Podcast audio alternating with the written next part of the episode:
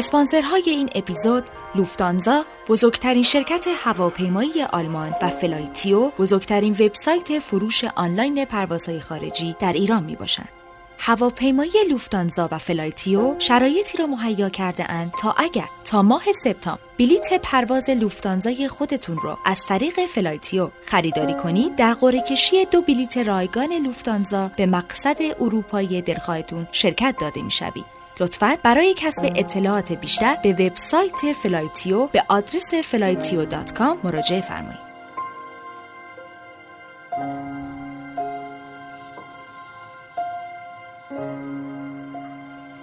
نام محسن.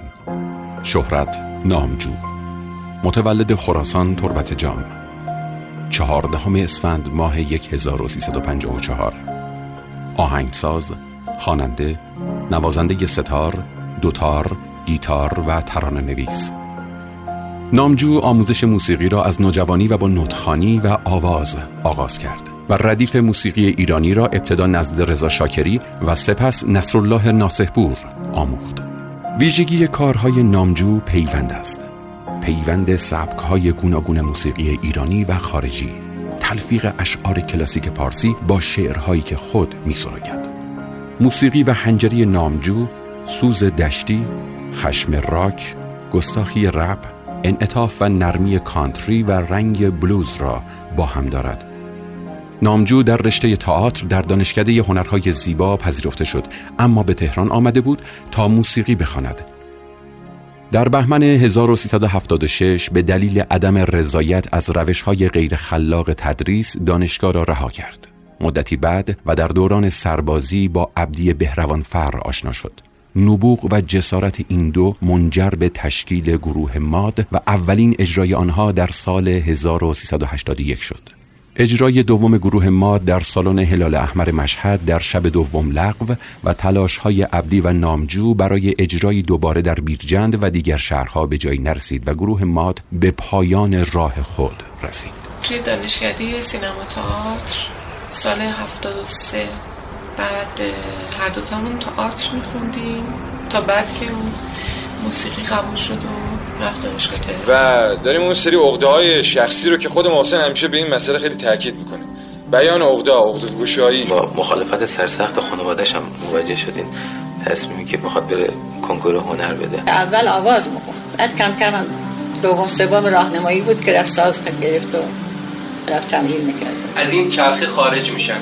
چرخه که داره میچرخه و این آدم بیرون رونده میشه. شاید گفتن مثلا رفتم سر کوچه دو سه سیگار بگیرم. این جمله شاید هیچ وقت در ذهن هیچ آدمی موزیکی رو با خودش نتونه هم دقیقا این بود که برم سر کوچه با که سیگار بگیرم. اونجا یک سیگاری بکشم و برگردم. ببینم چیگرکی دو تا کوچه بالاتر همین. محسن دوست نداشت همچنان مثل بقیه که حالا ردیف میرزا عبدالله رو باید درس بگیرن و جواب بدن و نمره بابتش بگیرن که آیا خوب می‌زنن یا بد می‌زنن. تلفیق چند جور می‌تونه انجام بشه؟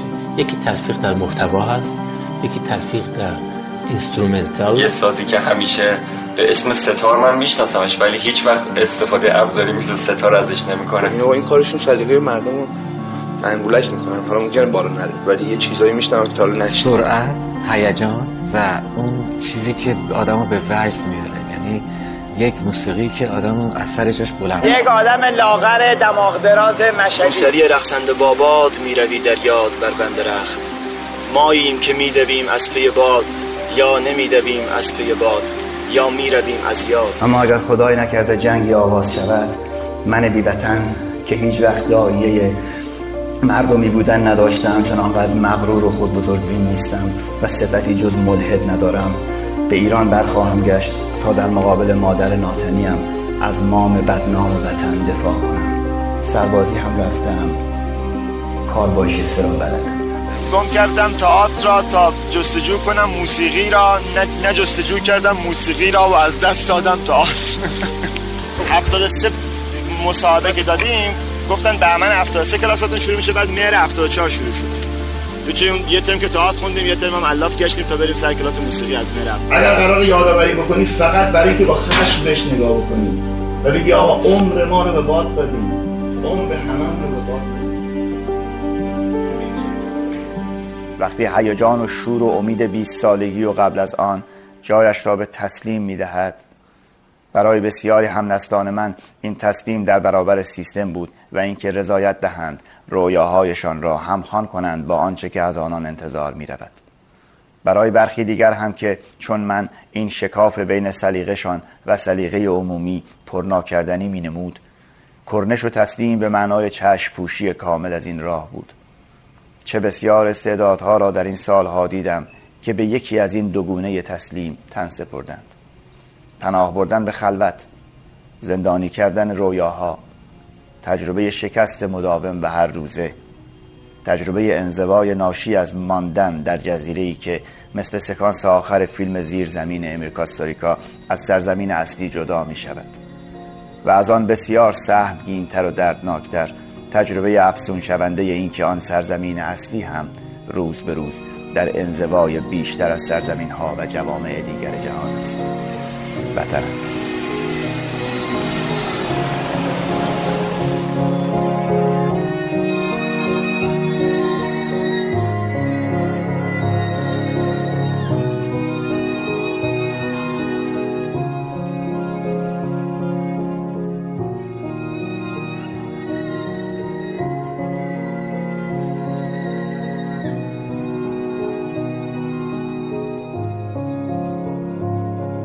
ببین تو یکی از آهنگات میگی که دور ایران و خط بکش خط بکشی اینها ولی با شناختی که من ازت دارم تو نه هیچ وقت تونستی که دور ایران رو خط بکشی و خیلی هم کار در ارتباط با ایرانه و اینها. داستان اون آهنگ چیه پس؟ خب تو کنسرت هم چند باری که اجرا شده قبلش اگر یادم بوده حتما توضیح دادم و عذرخواهی کردم که این یک reaction شخصیه. یه مربوط به احساس شخص یک نفر آدمه که من هستم از قضا آهنگساز این کار و طبعا هیچ نمی‌تونه مسئولیتی بیشتر از اون بپذیره یا هیچ ادعایی بیشتر از اون نداره که یعنی خیلی متاسف خواهد بود اگر به کسی احساس ناامیدی بده یا به هر شکل دیگه کسی دیگر رو بخواد احساساتی کنه جز ملودیش و جز اون رومانس موقتی که توش پیش میاد. ولی صادقانه حداقل برای کسی که این شعر تو مقطع گفته خب خط کشیده بوده دیگه چون که دیده یعنی توی توضیح جلد آلبوم هم یه توضیح کوچیکی هست که فکر کردی خب دیگه راهات بسته شد یا پلا خراب شد یا دیگه راهی برای برگشت نیست. بر هر چه که وزیده بود قبل از ما. وزیده بود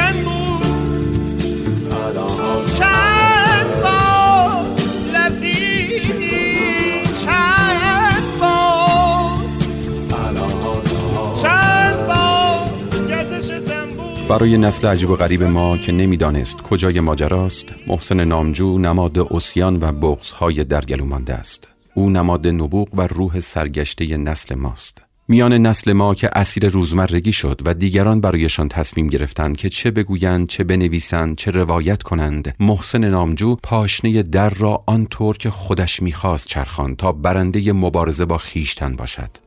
خیشتنی که سال هاست خودش را فریاد می‌زند. بی محابا و بی ترس از قضاوت یک روز از خواب پا میشی می‌بینی رفتی به باد. هیچ کس دور و برت نیست همه رو بردی زیاد.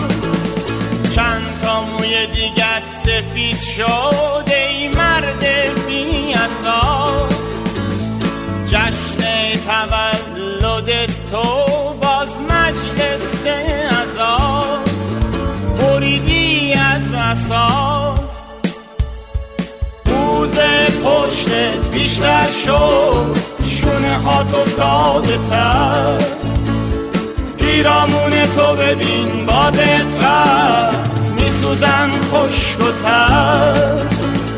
میسوزن خشک و تر.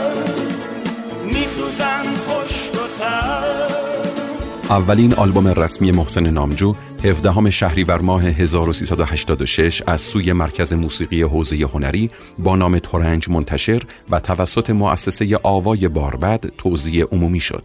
آلبوم تورنج که همه آهنگهایش روی اشعار کهن ایران ساخته شده بود خیلی زود گل کرده. خرق عادت در موسیقی و ساخت آواهای نو و اسفات گوناگون منجر به پذیرفته شدنش در میان شنوندگان شد و او توانست در همان سال جایزه بهترین موسیقی جوانان را از مجله چلچراغ کسب کند. یک سال بعد کتاب صوتی کیمیاگر با گویندگی او و با ترجمه از آرش حجازی منتشر گردید نامجو در این اثر کوشیده بود تا یکی از درون مایه های اصلی کتاب را که وحدت وجود است در سرتاسر سر اجرایش نمایش دهد. نامجو نقش بیش از سی شخصیت کتاب صوتی کیمیاگر را به صورت نمایشی اجرا کرده و نزدیک به 60 دقیقه نیز موسیقی اصیل برای آن ساخت. تورنج اول تورنج نبود. یک آیدیا بود از نوید اربابیان روی بیس. یه ریتم هفش که با علی باغفر دوست عزیز دیگهمون توی گروه ماد توی مشهد چند بار اتود زده بوده اولین بار تابستون 2003 82 ما توی بیرجن توی یکی از همین اجراهایی که یکیش به دوتا نمی‌رسه و زود تعطیل می‌شد یه تستی زدیم روی این ایده. یعنی من ملودی شعری که براش ساخته بودم روش خونده شد. شعر حافظ بود البته اول. راهی بزن که آهی بر سازوان توان زد. دو سال گذشت و فرصت ضبطش پیش اومد. فرصت ضبط آلبوم که اونم جز بود. با بچه های ما در رأسشون عبدی عزیزم. کمک کرد عبدی برای گیتار الکتریک توی این قطعه. و هنوز اسم نداشت فقط یک ریتم عفش بود. امید نیکبین خیلی کمک کرد برای هم recording هم پیانو. روزی که قرار بود آوازش ضبط بشه دقیقا دو ساعت قبل از ضبط من ماشین دم در منتظر بود که بریم استودیو. من یادم یه لحظه گفتم بذار به شاعرای شناخته شده رجوع نکنم. رفتم سراغ خاجی کرمانی و تا کتاب باز کردم تو کتابخونه همین اومد. گفتم منم تارنجم کن در جهان نگنجم. و این شد قطعه تورنج حاصل همکاری همه با هم بود. بر اساس آیدیایی از نوید. و حاصلش مردم خیلی دوست داشتن. و جدا از مردم من خودم هم خیلی دوست داشتم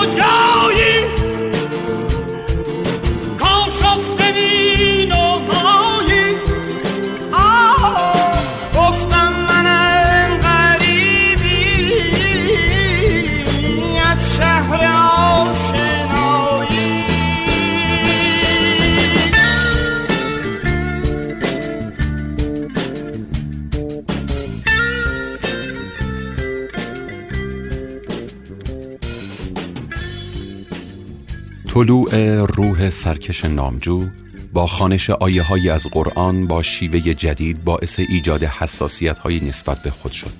فشارها و انتقادهای جامعه غیر قابل انعطاف در مقابلش حالا نه اهالی موسیقی بلکه قشر بزرگتر و مؤثرتری را شامل شده بود. حالا همه حس می کردند که آن جوان ترکعی تربت جامی که نمی‌خواست میرزا عبدالله جواب پس بدهد می‌تواند دیوار سنت ها را آوار کند. او به همین علت و در تاریخ ششم شهریور ماه 1387 با طرح شکایتی از عباس سلیمی نمین به پنج سال حبس تعذیری محکوم شد. شکایت از محسن نامجو در حالی صورت می گرفت که تیتراژ دو سریال تلویزیونی با صدای وی تهیه شده بود که یکی از این سریال ها با نام ترش و شیرین به یکی از پربیننده ترین سریال های مناسبتی آن زمان تبدیل شده بود. نامجو در این خصوص می گوید سالها قبل قطعه ای را در یک ضبط خصوصی اجرا کردم. متن آن یک شعر عربی داشت. به خاطر اینکه بخشی از جملاتی که در قرآن وجود دارد از لحاظ ریتمیک با آن قطعه همخوانی داشت من از آنها استفاده کردم. من بلافاصله بعد از این اتفاق متنی نوشتم و از مادرم مردم علما و همه عذرخواهی کردم. نامجو سرانجام در سال 1387 ایران را به مقصد اتریش به بهانه تحصیل اما به قصد تبعید خودخواسته ترک کرد. مدتی قبل از مهاجرت عکس دو نفری از استاد شجریان و او منتشر گردید. او در عکس بسیار تکیده تر و رنجورتر از استاد بلا منازع آواز سنتی ایران بود. نمادی عجیب از نسل سرگشته ما من سوالم از تو اسمی آدمیه من می‌خونم نظرت چیه راجع به آقای شجریان؟ راجع به آقای شجریان؟ حالا نظر کسی رو راجع به آقای شجریان پرستن مثل که نظر یه آمریکایی رو راجع به باب دیلن بپرسی. یعنی بدیهیه که با در نظرگیری این که هر حرفی به هر شکلی در نقد امروز یا قدیم به هر شکلی بخواد زده بشه اول با در نظرگیری اینی که ایشون باب دیلنه و ایشون آقای شجریان. این فهم کنم کلیات نظر من رو بیان می‌کنه. یعنی حتما باید اونا می بودن که ما بتونیم یه سری ایده هایی بگیریم و کارهایی بکنیم. و به ویژه شخصی مثل ایشون جزو با ارزش ترین بودن هاست که به همه ما الهام داده.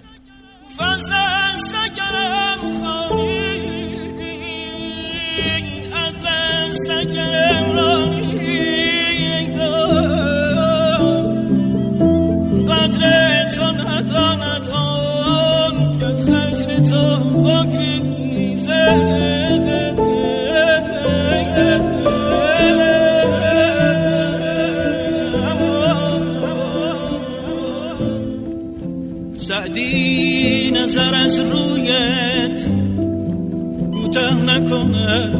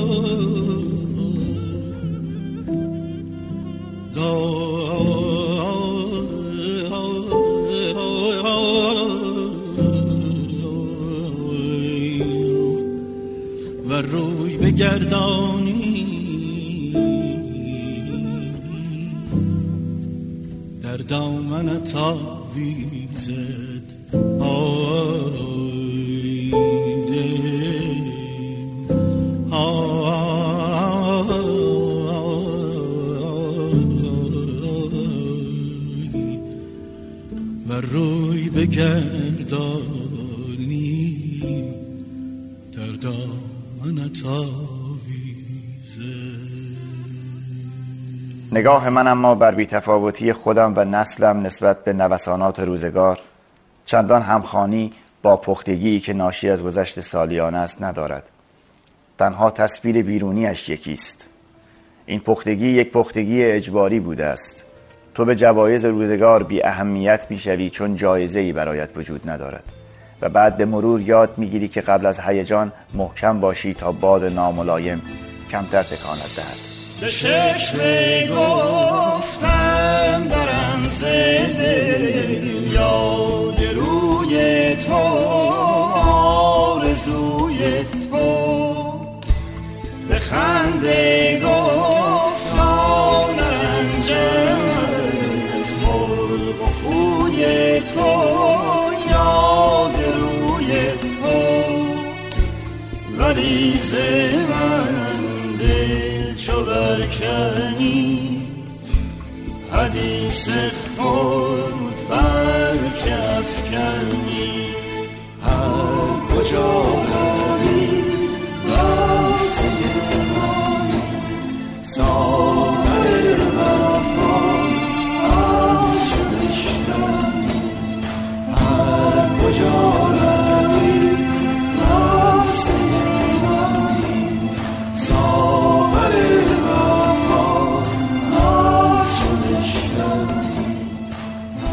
در شعر مدرن بودن نه به خوب ساز زدنه نه به کلمات انگلیسی تو شعر آوردنه ببین اسمش غزل پست مدرن و لایکو پوکو. این دو چیزا رو میارن توی غزل فکر که شعر مدرن گفتن. اولا که این کار ایرج میرزا 100 سال پیش کرده. برای که در دوره اونم خب کلمات فرانسه اومد تو زبان فارسی دوسیه اتانسیون اینطور چیزها رو آورد. این شعر رو مدرن نمی‌کنه اثر هنری رو مدرن نمی‌کنه. چرا؟ برای اینکه داری به قصد مدرن بودن به قصد بروز بودن این کار انجام اگر واقعا چیزی باشه که محصول زمانی خودت باشه اولا در تو ناخودآگاه اتفاق میفته دوم در کلمه و در تکنیک و اینا نیست. توی روح ماجرا به وجود میاد. توی یه کاری که تو می‌بینی چه بخوای چه نخوای از میچسبه اون بذارین با در کمال تواضع دو تا مثال خوب از خودم بزنم حرفمو دیگه تمام کنم. بعدش حرفو با حرفای شما ادامه یه روزی یه استیتمنت اجتماعی نمی‌دونم. در اوج اوج تجربه تلخ یادم نیست چی بوده. در یک زمانی در تهران در من رخ داد که نه تنها به فکر این نبودم که اثر شعر مهمی بنویسم بلکه در این حالت بودم که اصلا تو نه تنها شعر هیچی ننویس بلکه اگه بشه بمیرسم در این حد تلخ. خب از اون شب این وجود اومد که اینکه زاده آسیایی رو میگن جبر جغرافیایی اینکه لنگ هوایی شده سیگار و بعد اینکه تو بازیشون راحت نمیدن اینکه سر به سر می‌ذارن. اینکه هنوز که هنوز پاسپورت ایرانی تو هر فرودگاهی مشکوکه. میگی منظورم که وقتی با دیالوگ با زمانش برقرار کرده ده سال بعدش نه تنها چیز نمیشه از رونق نمیفته هنوز داره کار می‌کنه. هی میره جلوتر هی داره کار هنوز تو بازیشون ما رو راه نمیدن. هیچ کدوم ما رو راه نمیدن. قبول داریم نمیدن. کریستیانیتی وون هیستوری ما جز بازی نیستیم. این یه واقعیت تلخه. خب این واقعیت تلخ اگه به قصد این که این حرف عمیق رو بخوای با شعر بگی هیچ شعر خوبی نمیشه. از یک جای دیگه ای باید درون تو سیخ زده باشه که بشه یه چیزی. دارم به این نتیجه می‌رسم از از استیتمنت که شاید شروعش همین تجربه این آلبومه که اگر می‌خوای به راجع به کودکان سوری چیزی بسازی براشون شعر ندی چه غزل چه نیمایی چه برای. اجرا باشون فرق شد. یعنی یه جمله معروفی داره استاد فیلسوف شب معروف آدورنو که میگه بعد از آشویتس بعد از اینکه آشویتس یعنی بشر به جایی می‌رسه که آشویتس درست می‌کنه هر شعر و هر مرسیه خیانت. یعنی اینقدر خود واقعیت تلخه که هیچ شعر اصلا نرو دنبال این که شعری در وصف اون تلخی بگی. از آرتیست حالا من کارم صوت. خود اون رو اجرا کن. فرق شد. برای همینه گفتم اون بچه سوریی بود که عکس دو ساله در سال اون تا ابد آباد چسبیده به این جای همه ماها. همه ماها سوتی هستیم به خاطر اون. همه این قدم نقش غیر مستقیم هممون داریم همه بعضی ها بیشتر بعضی ها کم.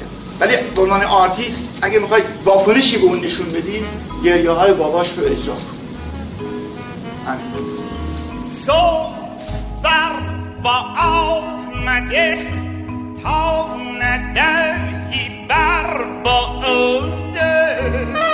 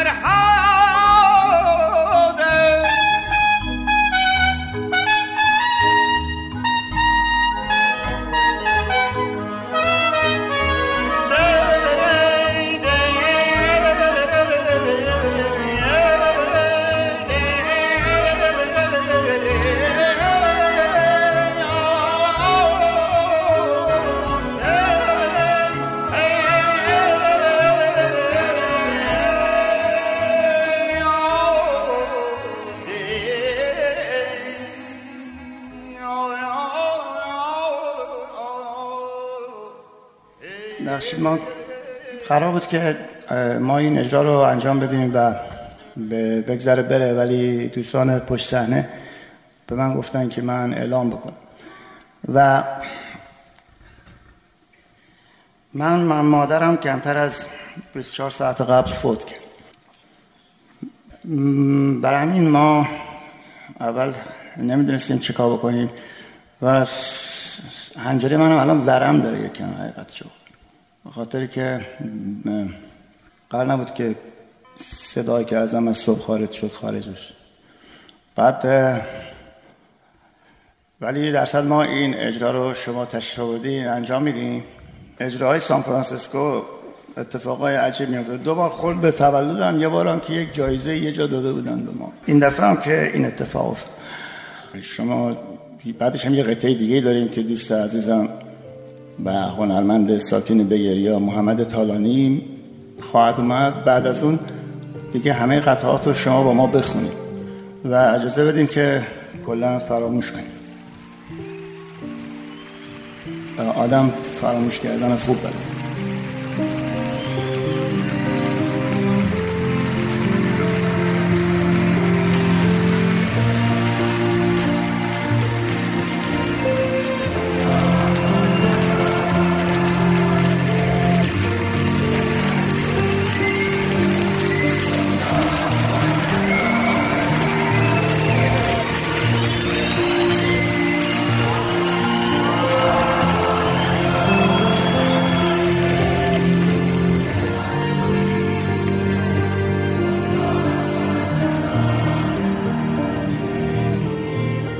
هشتم اردیبهشت ماه سال 1398 بر روی سن سالن Fine Art سان فرانسیسکو مردی را دیدیم که فرو ریخته و آوار شده بود.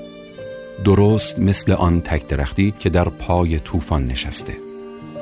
حرکات بی اختیار و عصبی دستها و گردن گامهایی بی دلیل بغض و سکوت میان کلمات و ترانه هایی که روزی آغاز قلمرو هنرمندی و نامجو بودنش بود. فریادی از بن استخوان بغزی که لرزش های آتشین و پررنج صدایش در تورنج شد. آهی که طولو نکرده تا زمان رفتنش بشود.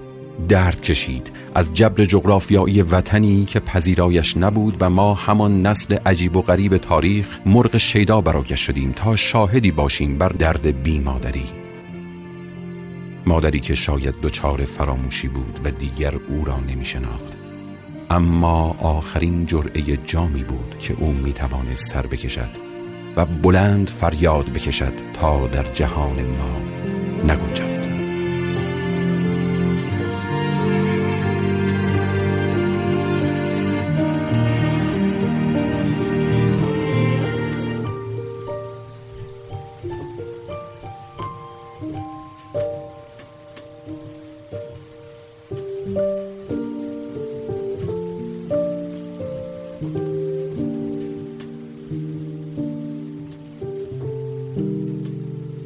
به محسن تو از اون موزیسین هستی که خیلی اه، دانشگاه رفتی هی از این دانشگاه رفتی اون دانشگاه از اون دانشگاه رفتی این دانشگاه اومدی رفتی استنفورد الان داری میری Brown University. آیا اینو لزوما چیز مفیدی می‌بینی برای یه موزیسین که حتما بره دانشگاه؟ و این رابطه این هنرمند موزیسین رو با دانشگاه رو تو مفید می‌دونی کلا یا نه؟ آره دانشگاه یه دانشگاه رفته که رکور- رکورددار احتمالاً رفتن به دانشگاه های مختلف ولی هیچ مدرکی هم نداره. حضور در شود که نه برای موزیسین نه لزوم. یعنی برای کلا کسی که فعالیت هنری می‌کنه نه. ولی خودت زیاد می‌کنه این کارو. همش علاقه شخصیمه. یعنی من همیشه از همون زمان ایرانم. یعنی همیشه به دوستانی هم که فرصت بحث صحبت های خصوصی پیش میاد عرض می‌کنم که من مثلا یه سری از این قطعات مثلا مثل سرا آذری مثل عقاید نوکانتی مثل گیس مثل خیلی های دیگه بر اساس یه ایده مثلا یه مقاله شروع شد یعنی در واقع می‌تونست قبلش مقاله باشه توضیح بده که اینجوری میشه این گامو با این گام تلفیق کرد مثلا یه کار نظری باشه بعد حالا در کنارش یه قطعه اگه می‌خوای جای کنسرت هم بدی اونو بخونی بعد بزنی. همیشه اینجوری فکر می‌کردم ولی زد و این قطعات سبقت گرفتن در یعنی باعث شد که شغل من عوض شد تقریبا یعنی شغل اصلی من کنسرت دادن شده. ولی نه واقعا همیشه نصف وجودم اون علاقه بود. ولی برای هر موزیسینی بستگی به خود افراد داره نه لزومی نمی‌دونم. حتی چه بسا میگم در وقتا آرتیست اگر خیلی وارد چیزهای تئوری نشه یعنی در درگیر این نشه که خودش راجع به کارش راجع به چیزی که توضیح بده چه بسا اصالتش هم بیشتر حفظ میشه.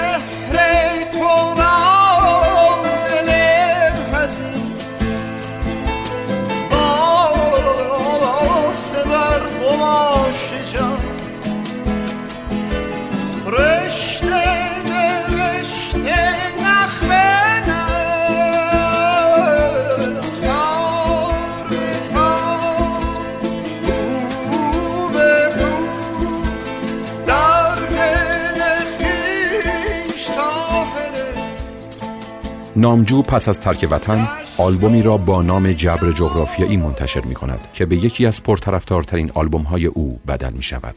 این آلبوم در ابتدا به شکل غیررسمی پخش شده بود و در سال 2008 با ضبط و میکس مجدد به شکل رسمی منتشر شد. بازی در دو تئاتر به کارگردانی بهرام بیضایی یکی دیگر از هنرمندان ایرانی ساکن امریکا و حضور در سه مستند و کسب جایزه بهترین بازیگر در فستیوال دوربان برای فیلم مستند Radio Dreams از دیگر دستاوردهای هنری او در دوران به گفته خودش سخت و عجیب مهاجرت است. فضای پس از مهاجرت به او این اجازه را می دهد که عقاید و نظرات خود را علاوه بر موسیقی خود به صورت گفتگو و نگارش چند کتاب منتشر کند. گرچه دامنه اعتراض و تلاطم او در سالهای پس از مهاجرت دامن بسیاری را در ایران و خارج آن گرفته است که منجر به واکنش و حملات بی سابقه به او شد. درستتر که به او نگاه کنیم صدا و موسیقی نامجو راه خود را یافته بود چه در ایران و چه در خارج از ایران. و بی تردید کسی نیست که به تنوع خلق اسبات در حنجره او حسادت نکند.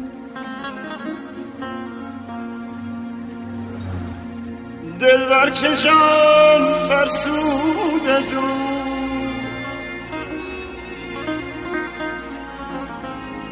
کام دلم نکشود از او. نومید نتوان بود از او. نومید نتوان بود از او. باشد که دلداری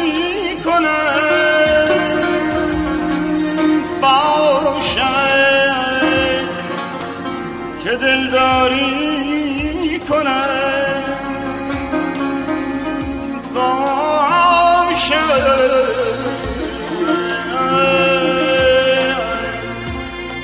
که دلبر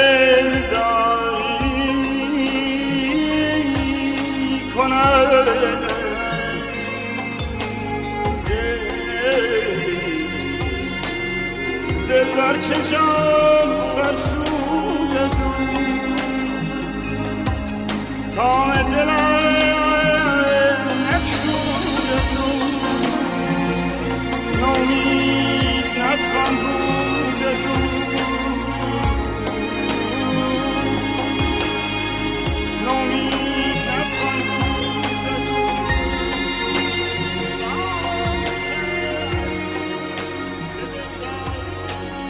اصلی ترین مسئله این است که از این نسل یک بزرگ بر نمیخیزد یک انقلابی یک هنرمند یک دانشمند جهان شمول یک سرمایهدار یک همه بدون اینکه حتی درباره آن فکر کنند سن و سالشان بالا می رود همینطور راحت و بی سر یا با دردسر روزگار می گذرانند به هر چیز خیره می شوند و رد می شوند یا با بذل اندکی تفکر. به قول مجید اخگر همه چیزی از گذران دور سخن میراند. این حکایت همان عده است. عده هم در بین ما دلخوشند. به روشنتر بودن خیش که شاید روی دیگر ابلهتر بودن هم باشد. اینان مفتخرند به اینکه دیپلمشان ریاضی است. کفتربازی نکردند. اسم و زندگی نامه 150 کارگردان سینما را بلدند. راجع به دیالکتیک هگل یک چیزهایی شنیدند. از لیلا فروهر بدشان میآید. به موتسارت عشق میورزند. می‌دانند که تولدی دیگر سروده فروغ فرخزاد است و احمد شاملو در سال 1332 به خاطر فعالیت های سیاسی مدت کوتاهی در زندان بوده و ارسطو شاگرد افلاتون بوده نه برعکس و سالوادور دالی و لورکا با هم همکلاسی بودند و, و. دیگر چه بگویم؟ اینها همه ناتوانی ها و دلخوشی های این نسل است. آن هم کسانی از این نسل که احتمالا تازه اندیشمندترند. از آمدنم هیچ معلوم نشد. یک نما یلکی یک نما یلکی این جان نزارم هیچ پالوده نشد. یک فضا یلکی یک فضا یلکی از سطح خرافه این زبانم نگذشت. یک صدا یک صدا. گل یافته شد به دست من کوچ نشد. یک هوا یک هوا.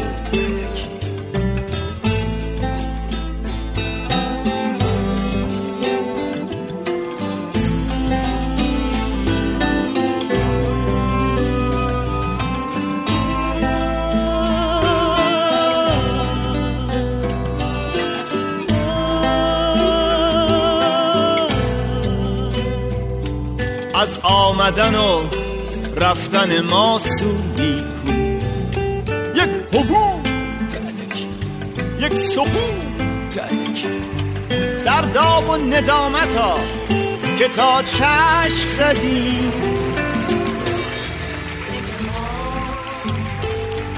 از آمدنم هیچ معلوم نشد. این جان نزارم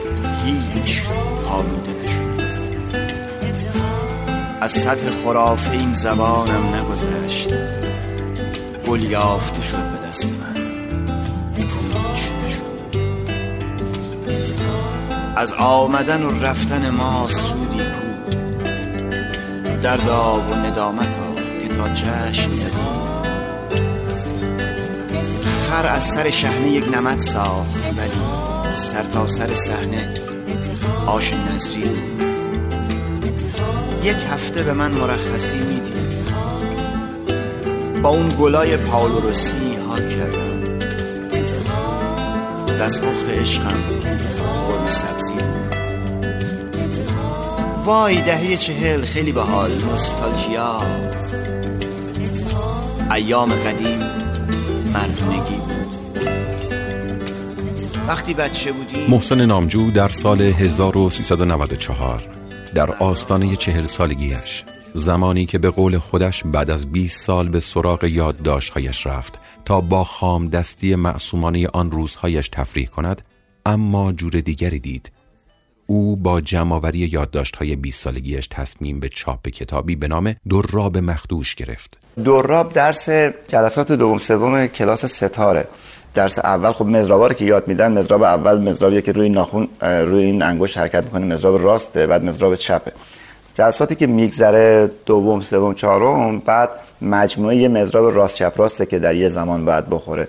و همیشه استاد اینو از شما می‌خواد که اینو خیلی به قول انگلیسی کلین و خیلی تمیز بزنین و مختوش زده نشه.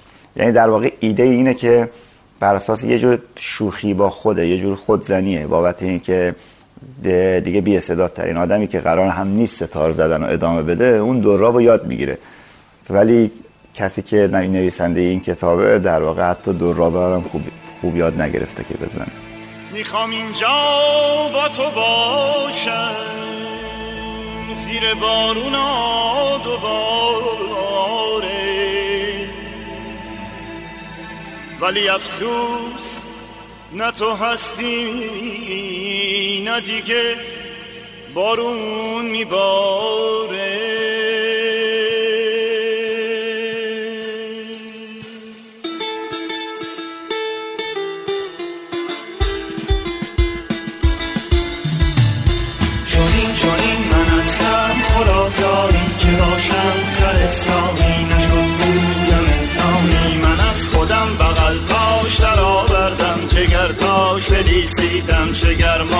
گرماش مراجانی چونین چونین من که باشم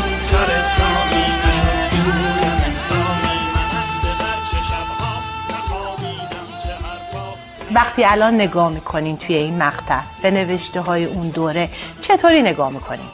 به خود 20 سالتون. نگاهی که این آدم 40 ساله به نوشته 20 سالگیش داره از یه جهت باعث خجالتش میشه به خاطر اینکه درش یک خام دستیایی هست. ولی همچنان که در پیش گفتار گفته به این فکر کرده که در بین کارتاش دلوی خش رو کنه کما اینکه آسی هم در بینشون نیست. ولی بعضی از اون پیشبینی ها یا پیام ها یا چیزای شخصی که برای خودش داشته برام جالب بود که باعث شد اساسا اینا بهش بپردازم به صورت جدی و گردآوریش کنم اینکه پیش بینی هایی که راجع به زندگی خودم داشت. اگه در سطح شخصیش بخوایم بگیم این بوده که من به این نتیجه رسیدم که این ماجرایی که این بر اون ور در سالهای اخیر حرف می‌زنم که من دلم نمی‌خواست معروف بشم و در واقع ایده من از بودن تو عالم موسیقی بیشتر یه یه کسی بود که کار نوشتنی می‌کنه و حالا در کنارش یه سری آهنگاش هم ارائه میده این بر اون ور و من فکر نمی‌کردم هیچ وقت عقاید نوکانتی بیشتر از 100 تا آدم بهش گوش بکنم و حالا یه دفعه پاپولار شده و من در مثلا حالا اوایل یه صفی قرار گرفتم که اصلا دوست ندارم توش می بودم یا تصویری راجبش نداشتم این رو توی کتاب پیدا کردم. این در سطح شخصی ماجراست. این که من دیدم آره توی اون کتاب من راجب بیشتر تصویرم اصلا راجب نیست که آرزو کنم یه روزی می‌خوام بزرگ بشم آدم معروفی بشم. اصلا اینجوری نیست. در سطح عمومیشم چیزی که برای من داشت اینه که این ایوان آرزوهای ما چه وقتهایی هست که قبل از اینکه به دنیا بیایم فرو ریخته و در واقع چیزی چیزهایی هست که به اجبار ما رو پخته می‌کنه به عنوان یک نسل به عنوان یک نسلی از یک مقطع زمانی خاص و در یک کشور خاص با یک فرهنگ خاص با همه شادی ها و غم های خاصی که داره که این چطوری هم آدم از درون خالی می‌کنه و هم در این حال احساس می‌کنی که این در 25 سالگی پخته میشی. ولی نه به معنی یعنی ظاهرش اینه که اون پختگی در جنس پختگی یه پیرمرد دنیا دیده است. ولی دنیا رو هم ندیدی.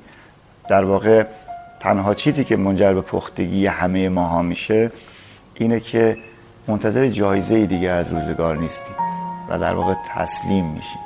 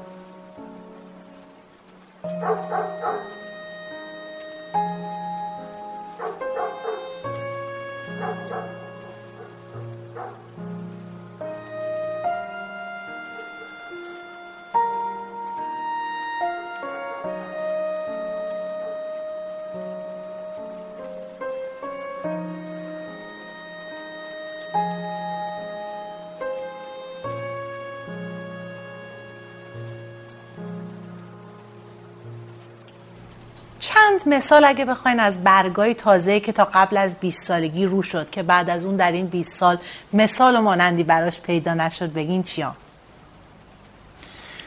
اینکه خوندن مثلا یه مجله ساده فرهنگی به زبان فارسی در دهه 60 به اسم آدینه یا دنیای سخن چطوری می‌تونست یک ماه تموم تو رو احساس اینو بده که در تو در مرکز فرهنگ جهان قرار داری و از همه چی باخبری؟ یا در رابطه با مثلا سینما مجله فیلم. دیدن دیدن بزرگایی که هنوز زنده بودن و هنوز می‌تونستی عکسشون این ور بر ببینی. تو زمینه شعر تو ادبیات تو موسیقی. شنیدن اینکه شجریان و مشکاتیان حالا تو حرفه من براستان جانان و بیداد می‌دادن بیرون. که بعد از اون حالا مریضی و کهولت و اینها میاد. حالا اون بماند. حتی وقتی مریضی و کهولت هم نیومده دیگه اون اتفاق نمیفته اساسا درک این که ما به این خاطر که پیوسته به یک فرهنگ چند صد ساله مرکزی توی جهان نیستیم و به قول معروف به قول آقای شایگان جز جوامع پیرامونی هستیم. حالا اگه اسمش رو نذاریم جهان سوم. زود ذخیره هامون تموم میشه. هر آدم بزرگی رو که در بچگی دیدی و برات یه آدم بزرگ بوده خیلی زود کاخش فرو ریخته. خیلی زود دیگه اونقدر بزرگ نیست برات. و خجالت هم می‌کشی از اینکه بهش فکر بکنی. اینا نمونه است. حالا نمونه های شخصی از اینکه چقدر به تلخی گریستن و چقدر ریسه رفتن وجود داشت.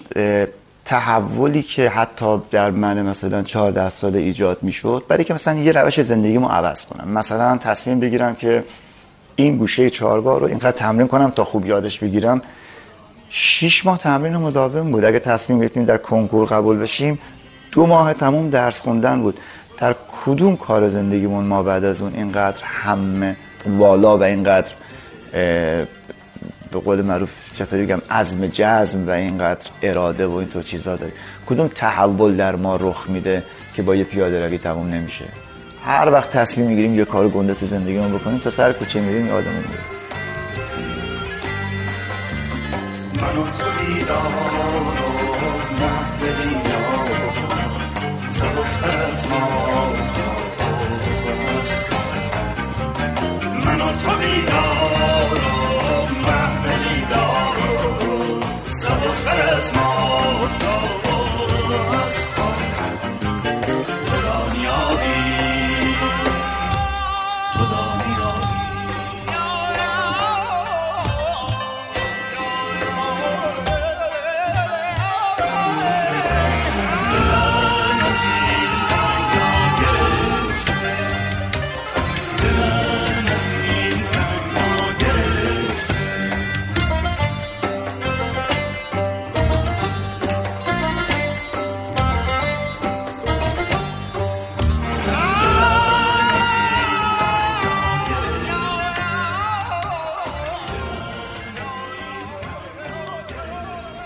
توی این یادداشتا یکی از اه، جاهای خیلی تنزآور و خنده‌دارش برای من اینه که شما مدام جا به جا زیرش هی ستاره زدین و در پانویس هی کامنت. دادین دست آره. انداختین خودتونو اه، و یه جاهایی هم که باز بحث جدی داره البته این کار رو نکردین برای من گاهی وقتا که میخوندم سوال بود که الان شما چه جوری نگاه می‌کنین به این حرفی که زدین؟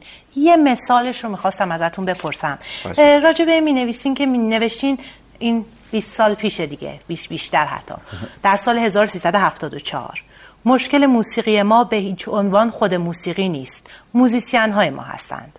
موسیقی موسیقی است. مجموعه از نوت‌ها که در یک جغرافیای فرهنگی به تدریج در طی زمان معنا یافتند. و آن مجموعه نوت‌ها نباید با پیش داوری حاصل از تفکرات ثابت راجع به آن فضای فرهنگی قضاوت شود. چرا که صدا امری جهانی است. آیا همچنان فکر می‌کنید که مشکل موسیقی ما موزیسین ما؟ من اتفاقا این از همون جملاتی بوده که وقتی آدم می‌خونه خودش از خودش خوشش یعنی مجموعه این چیزهایی که ما بهش background یا پیش پس زمینه فرهنگی میدیم اسمش رو می‌ذاریم موسیقی سنتی و روشنفکرها نسبت بهش اه و اوه بودن همیشه و یه چیز سخیفی بوده و خود اهالی موسیقی سنتی هم دیگه زیادی فکر می‌کردن این از آسمون اومده و خیلی چیز مهمیه. حقیقتش اینه که مجموعه سری نوتن اینا یه سری فرکانس ول هستن در هوا و هیچ فرقی با موسیقی ژاپن و اندونزی و آلمان و جاهای دیگه ندارن. وقتی که ما هنوز که هنوز تا همین اواخر درگیر این هستیم که روی ستار یه دونه پرده یا یه دونه فرت اضافه یا کم بشه اه، نظر یه عده با یه عده فرق می‌کنه. توی همچین موسیقی هیچ وقت نمیشه انتظار پیشرفت های بزرگتر داشت و به قول معروف به این فکر کرد که اساساً موسیقی سنتی ما حالا یا موسیقی ایرانی نه از بقیه موسیقی ها بهتره نه بدتره. آره این از اون صحبت هست که شما سوال کردیم من هنوزم بهش معتقدم.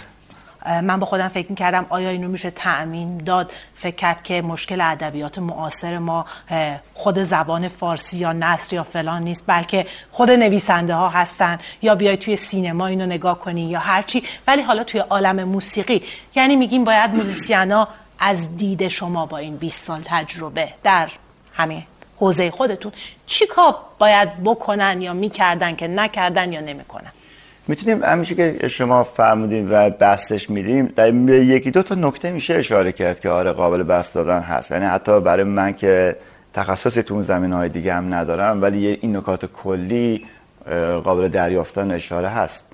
یکی اینکه ما کلا به عنوان حالا اصلا من راجع به دیگه جهان سوم ارزن راجع به آرتیست های ایرانی ما خیلی از خودمون پریم. کلا زیاد نمی‌بینیم نه استفاده می‌کنیم نه میریم می‌بینیم نه. مثلا شما بسیاری از فیلمسازهای ما هستن که مثلا رسیدن به 40 سالگی یعنی سن من. یا مثلا نویسنده ها و به راحتی نخونده هیچی. تازه حتی ترجمه هم نخونده. یا مثلا یعنی مثلا رمان نخونده و خیلی مفتخره به این موضوع. هر کدوم ما فکر می‌کنیم که اگر دست به قلم ببریم از صبح تا شبمون رو در تهران بنویسیم حتما یه اثر دراماتیک خیلی مهمه. چون که اساسا زندگی ما به عنوان زندگی ایرانی خیلی دراماتیکه در حالی که نیست. ما در واقع نه دردمندترین آدمای دنیاییم نه در طی تاریخ از همه بیشتر درد کشیدیم. یه, یه, یه تو متوسط یه جایی در بقیه کشورهای دنیا وجود داریم. ما فکر می‌کنیم که دردمون چه شخصی و چه تاریخی کفایت می‌کنه برای اینکه ما بهترین باشیم تو دنیا. در حالی که کفایت نمی‌کنه. نظم دیسیپلین تلاش بسیار. تلاش تلاش. طلوع من طلوع من وقتی غروب هر بزنه.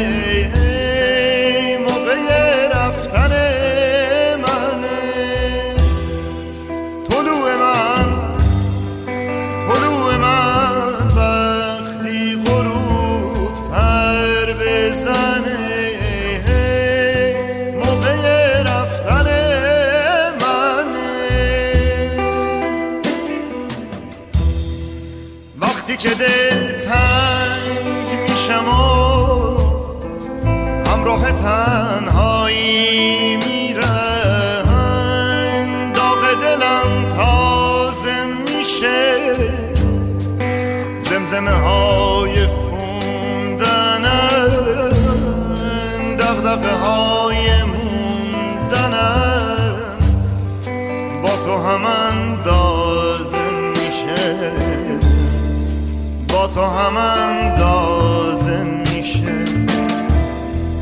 قد هزار تا هنجره تنهایی آواز می‌خونم دارم با کی حرف می‌زنم؟ نمی‌دونم.